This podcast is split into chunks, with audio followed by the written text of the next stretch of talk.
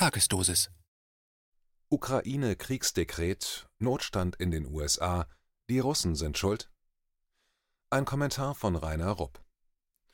Seit Joe Bidens Amtsantritt vor fast 3 Monaten haben die schrillen Töne, die Hetzreden und Drohungen gegen Russland in offiziellen Stellungnahmen und deren Echo in den gehorsamen Medien sowohl in den USA als auch hierzulande ständig zugenommen. Als man schon glaubte, dass es schlimmer nicht werden konnte, kam dann Bidens unerhörte und direkte Beleidigung an die Adresse des russischen Präsidenten Wladimir Putin, dass er ein Mörder, ein Killer ist. Und dann plötzlich am Dienstag dieser Woche, am 13. April, kommt eine Presseerklärung des Weißen Hauses in Washington, dass Biden mit Putin telefoniert und ein Gipfelgespräch auf neutralem Boden in Wien vorgeschlagen hat, um stabile und verlässliche strategische Beziehungen zwischen den beiden Ländern wiederherzustellen.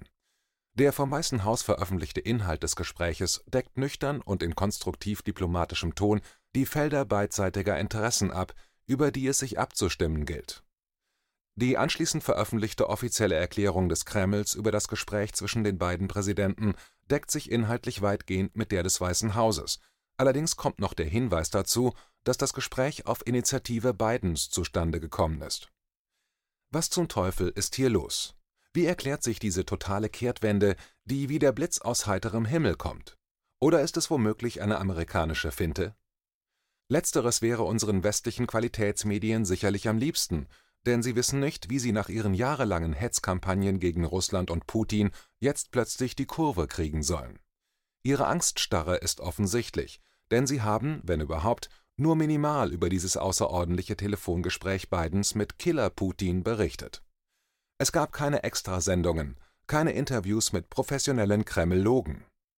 Und eine eigene Meinung zu äußern, ohne vorher von der Bundesregierung zu wissen, aus welcher Richtung der Wind bläst, das wagen die Experten der angeblich unabhängigen und freien Presse schon längst nicht mehr. Auf unsere Qualitätsmedien kommt jetzt die schwierige Aufgabe zu, eine Balance zu finden zwischen der ständigen Diffamierung des Schurkenstaates Russland mit seiner schrecklichen Regierung und der Tatsache, dass US-Präsident Biden die Russen braucht und sogar bittet, im Interesse der gegenseitigen Sicherheit und der Sicherheit des gesamten Globus mit ihm in Verhandlungen zu treten. Die Umstellung wird vor allem den Medien hierzulande einiges abverlangen. Denn noch am Dienstag überhäuften sich ihre Warnungen vor einer erneuten russischen Aggression gegen die Ukraine. Im Süden, an der russischen Westgrenze, würde der Kreml eine Invasionsarmee für einen neuen Überfall gegen die unschuldige Ukraine bereitstellen. Kein Tag verging, ohne dass die scheinheiligen Prostituierten der westlichen Lügenmedien nicht mit großer Sorge nach Russland geblickt und von Putin gefordert haben, die Krise zu deeskalieren und seine Truppen von der Grenze zurückzuziehen. Allerdings stimmt die Behauptung des Westens, dass Russland auf der Krim und entlang der Grenze zum Donbass eine starke, hochmobile und schlagkräftige Streitmacht zusammengezogen hat.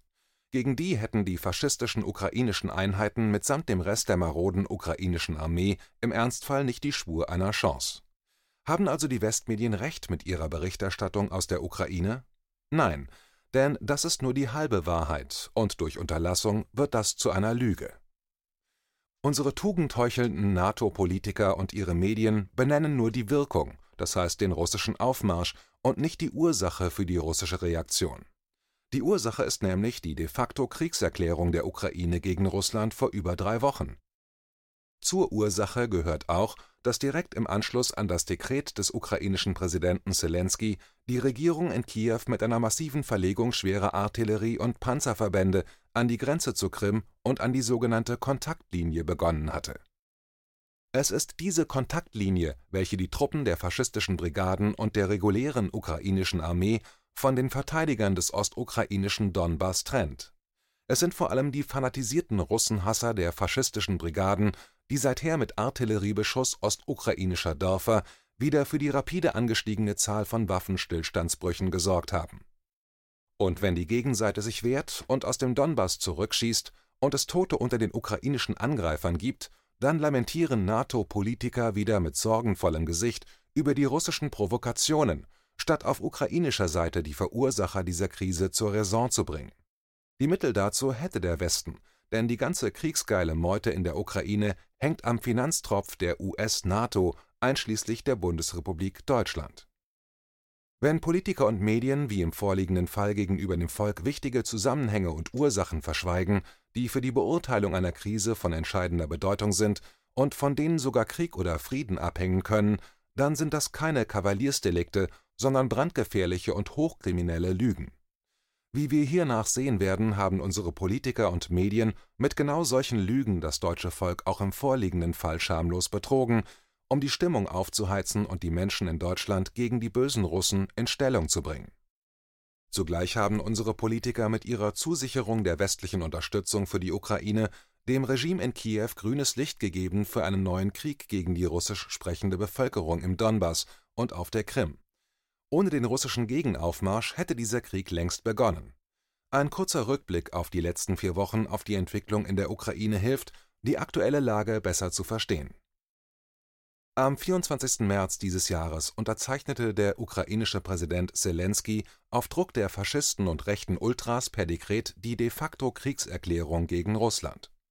Das Dekret des Präsidenten der Ukraine Nummer 117/2021, Zitat, über die Strategie der Deokkupation und Wiedereingliederung des provisorisch besetzten Territoriums der Autonomen Republik Krim und der Stadt Sewastopol, Zitat Ende, legt fest, dass die Rückeroberung der Krim von Russland nun Kiews offizielle Politik ist. Dabei behält laut Dekret, Zitat, die Ukraine sich das Recht vor, alle Mittel anzuwenden, Zitat Ende, obwohl, Zitat, diplomatischen Mitteln, Zitat Ende, angeblich, Zitat, der Vorzug gegeben werden soll, Zitat Ende. Aber wie der Rest des Dekrets ist auch das nur Augenwischerei. Tatsächlich hat das Dekret Nummer 117/2021 nämlich das einzige diplomatische Format zur Herstellung des Friedens in der Region, nämlich das Abkommen von Minsk, aus dem Fenster geworfen. Dieses Abkommen verlangt zum Beispiel, dass das Kiewer Regime mit den Antifaschisten in der Ostukraine über einen autonomen Status des Donbass als Teil einer geeinten Ukraine Verhandlungen aufnimmt, was bisher nie geschehen ist. Und nun ist im Zelensky-Dekret und dessen angehängten Ausführungsbestimmungen von Minsk nichts mehr zu finden. Tatsächlich wird das Minsker Abkommen nirgendwo erwähnt. Stattdessen zieht alles in dem Dekret auf die Rückeroberung der Krim und des Donbass, was angesichts der Realitäten vor Ort einen endlosen Kleinkrieg bedeuten würde. Und für den haben die Kriegstreiber in den USA ihre russenhassenden Freunde in der Ukraine vorbereitet, unter anderem mit US-Militärberatern, mit der Lieferung neuer Waffen wie Drohnen, elektronische Systeme zur Zielerfassung bei Artilleriebeschuss, Panzerabwehrsysteme und tragbare Luftabwehrsysteme, Manpads. Für die Verteidiger des US-Hegemonialanspruchs in Washington hätte ein endloser Kleinkrieg an der Südwestgrenze Russlands, ohne eigene US-Verluste zu riskieren, nur Vorteile, denn die zunehmend von Zentrifugalkräften geplagte NATO würde wieder enger unter US-Führung zusammenrücken. Die EU würde noch schärfere Sanktionen gegen Russland verhängen und das letzte Verbindungsstück der Nord Stream 2-Pipeline nach Deutschland würde nicht zu Ende gebaut werden. Und Washington hätte die Möglichkeit, je nach dem Verhalten Moskaus auf anderen Gebieten, den Konflikt in der Ukraine nach Belieben hoch oder herunter zu fahren. Daher wäre ein neuer Krieg in der Ukraine Balsam für die durch den Aufstieg Chinas stark strapazierten Seelen der US-Falken. Inzwischen allerdings könnten die US-NATO-Kriegstreiber sich ihren feuchten Traum vom endlosen ukrainischen Kleinkrieg gegen Russland abschminken. Denn der Kreml hat nicht nur eine außerordentlich eindrucksvolle Streitmacht an den Grenzen zur Ukraine aufgefahren, sondern auch deutlich gemacht, dass er bereit ist, diese auch einzusetzen, falls Kiew tatsächlich einen neuen Krieg vom Zaun bricht. Die Tatsache, dass der neue US-Verteidigungsminister Lloyd Austin, zuvor war er Vorstandsmitglied und Pentagon-Lobbyist des Raketenherstellers Raytheon, Anfang April Zelensky angerufen hatte, um diesem, trotz seines neuen Kriegsdekrets, die, Zitat, unerschütterliche Unterstützung der USA für die Souveränität der Ukraine, Zitat Ende, zu versprechen, dürfte ebenfalls viel mit der Schärfe der russischen Reaktion zu tun gehabt haben. Denn Moskau interpretierte diese Aktion zu Recht dahingehend, dass Zelensky ohne Zustimmung oder gar Ermutigung der Amerikaner der massiven Truppenverlegung der ukrainischen Armee an die Kontaktlinie und an die Grenze zur Krim nicht zugestimmt hätte. Auch Russland hat seine roten Linien. Wo die bezüglich der Ukraine liegen, ist dem Westen hinlänglich bekannt. Auch weiß der Westen, dass Putin bereit ist, militärisch zu handeln, wenn die russischen roten Linien überschritten werden. Das hat er bereits zweimal unter Beweis gestellt.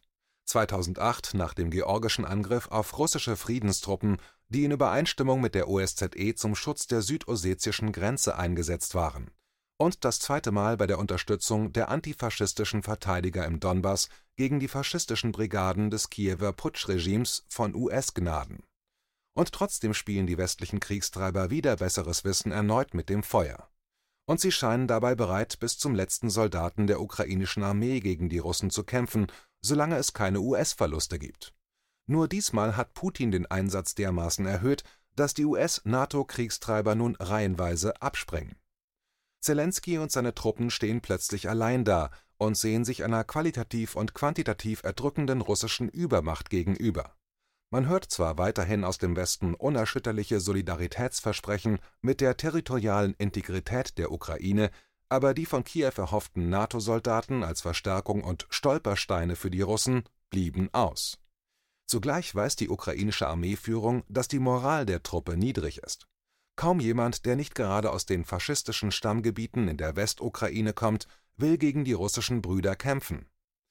Zeitgleich hat der russische Außenminister Sergej Lavrov klargemacht, falls die Ukraine einen neuen Krieg beginnt, hat er das Ende der, Zitat, Ukraine als Staat, Zitat Ende, in Aussicht gestellt. Angesichts der Tatsache, dass Moskau es ernst meint und dass es keine Angst vor weiteren Westsanktionen hat, hat in den westlichen Hauptstädten eine Ernüchterung eingesetzt.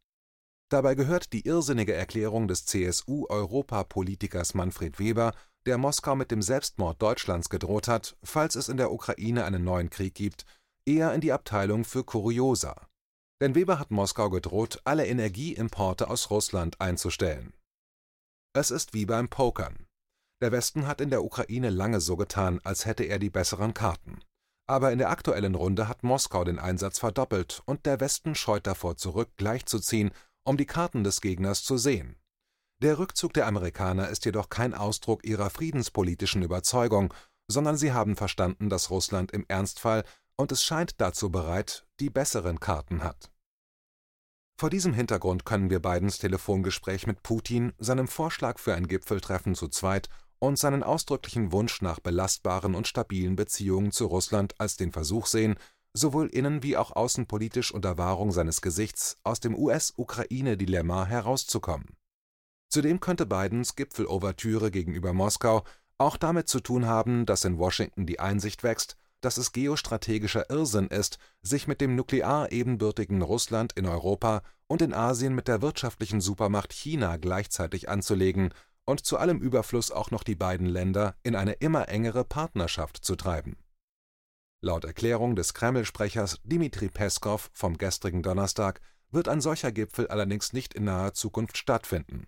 Wegen der großen Zahl von Themen sei viel Vorbereitungszeit nötig. Ob der von Biden vorgeschlagene Gipfel überhaupt zustande kommen wird, sei auch von dem weiteren Verhalten der USA abhängig. Auf jeden Fall, so Peskow, werde Moskau, Zitat, Amerika nicht erlauben, aus einer Position der Stärke heraus mit Russland zu sprechen. Zitat Ende. Beide Nationen müssten auf der Grundlage der Gleichberechtigung verhandeln. Sanktionen gegen Russland entsprächen jedoch nicht diesem Geist. Aber darüber müsse Präsident Putin selbst entscheiden. Etwas später am selben Donnerstag hat Präsident Biden 10 russische Diplomaten des Landes verwiesen und weitere Sanktionen gegen mehr als 30 russische Personen und Organisationen verhängt. Zuvor hatte er ein Dekret unterzeichnet, mit dem Biden den nationalen Notstand und den International Emergency Economic Powers Act ausgerufen hat. Der Grund dafür ist wieder mal Russland. Biden hat sich mit seinem Notstandsdekret weitreichende militärische und ökonomische Entscheidungsgewalt gegeben. Als Rechtfertigung nannte er unter anderem die, Zitat, böswilligen Cyberaktivitäten gegen die Vereinigten Staaten und ihre Verbündeten, Zitat Ende, sowie die Förderung transnationaler Korruption, um ausländische Regierungen zu beeinflussen, Zitat Ende, und, Zitat, die Durchführung freier und fairer demokratischer Wahlen und demokratischer Institutionen in den Vereinigten Staaten und ihren Verbündeten und Partnern zu untergraben. Zitat Ende. Da fragt man sich tatsächlich, was für ein Kraut raucht man im Weißen Haus? Hat man dort total den Verstand verloren? Oder sind die beiden Gegensätze, nämlich die Ouvertüre zu einem Gipfel mit Putin und 2 Tage später der neue öffentliche Rundumschlag gegen die bösen Russen, Teil ein und derselben Strategie? Letzteres könnte man tatsächlich miteinander in Übereinstimmung bringen, wenn man annimmt, dass angesichts des drohenden US-Gesichtsverlusts in der Ukraine Biden aus innenpolitischen Gründen hart gegen Russland auftreten muss. Denn nur dadurch macht er sich weniger angreifbar, wenn er tatsächlich mit Putin ein stabiles Verhältnis zu Russland aushandeln will. Allerdings ist die Ausrufung des nationalen Notstandes ein ziemlich extremer Akt von großer Dringlichkeit. Diese Dringlichkeit erscheint bei den Russland zugerechneten Missetaten, selbst wenn sie Realität wären, nicht gegeben zu sein, weshalb der Notstand nicht angemessen erscheint. Womöglich verbergen sich hinter Bidens Notstandsdekret ganz andere, dringende innenpolitische Gründe, die mit Russland nichts zu tun haben, aber Russland als üblicher Verdächtiger den Vorwand liefert. Aber vielleicht liegt das auch daran, dass jüngsten US-Berichten zufolge im Weißen Haus in Washington sich ein hirnfressender Bakterienstamm exponentiell verbreitet. KenFM ist crowdfinanziert und unabhängig. Leiste deinen Beitrag zu freier Presse und unterstütze unsere Arbeit finanziell. Wenn du zukünftig keine Beiträge verpassen willst, abonniere den KenFM Newsletter und installiere dir die KenFM App für iPhone und Android. Weitere Informationen auf kenfm.de/support. Hallo Community. In diesem Video möchten wir euch das Thema Bitcoin ans Herz legen. Wir werden euch erklären, was Bitcoins sind, wie man damit bezahlen kann und welche Bedeutung diese Währung für KenFM hat. Viele von euch haben sicher schon von Bitcoin gehört oder nutzen es sogar privat. Wie ihr KenFM mit Bitcoins unterstützen könnt und warum das für uns aktuell sehr wichtig ist, verraten wir euch jetzt. Das ist ein Bitcoin. In Wirklichkeit existiert so ein Bitcoin aber gar nicht. Es gibt ihn nur virtuell im Internet als digitale Währung in einem digitalen Konto. Bitcoin ist eine sogenannte Kryptowährung, die bekannteste weltweit. Man kann damit via Computer oder Smartphone einkaufen, spenden oder sich gegenseitig Bitcoins zuschicken. Bitcoins kann man wie Währungen oder Edelmetalle zum aktuellen Wechselkurs kaufen, verkaufen oder von Freunden zugeschickt bekommen. Einzige Voraussetzung: ein E-Wallet, zu Deutsch eine elektronische Geldbörse. Das ist ein Account oder Konto, über das man Bitcoins empfangen oder versenden kann. Wie ihr wisst, nutzen auch wir bei KenFM schon seit ein paar Jahren Bitcoin, damit wir im Notfall auch finanziell unabhängig bleiben können, zum Beispiel von Banken, die uns nicht mehr mögen. Da viele Banken mit unserer Berichterstattung nicht einverstanden sind und nicht im Zusammenhang mit KenFM genannt werden möchten, kam es in den letzten Monaten so weit, dass uns gar keine Bank mehr mag. Weshalb wir leider damit rechnen müssen, vom kompletten IBAN-Zahlungsverkehr ausgeschlossen zu werden. Deshalb der Appell an euch: Beschäftigt euch jetzt schon mit der Funktionsweise von Bitcoin, damit ihr uns auch im Notfall trotzdem weiter unterstützen könnt. Alles, was ihr dafür tun müsst, ist, eure bisherige Unterstützung in Euro einfach in Bitcoin an uns zu senden. Dazu legt ihr einfach eine kostenlose E-Wallet an, wandelt einen Betrag eurer Wahl in Bitcoin um und sendet uns diesen an unseren Bitcoin-Account. Den Link findet ihr unter jedem unserer Beiträge sowie unter diesem Video. Alternativ dazu könnt ihr aber auch diesen QR-Code mit eurem Smartphone scannen.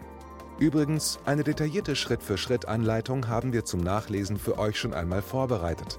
Ihr findet sie auf kenfm.de/bitcoin. Ob Bitcoin oder Kryptowährungen wirklich die Zukunft des Geldes sind, wissen wir nicht. Aber vielleicht ist das bald unsere einzige Option, so unabhängig wie möglich und vor allem ohne Bankkonto für euch in Zukunft weiterhin freien und unabhängigen Journalismus machen zu können. Wir hoffen sehr auf eure Unterstützung und sagen jetzt schon 1000-mal Danke. Euer Team von KenFM.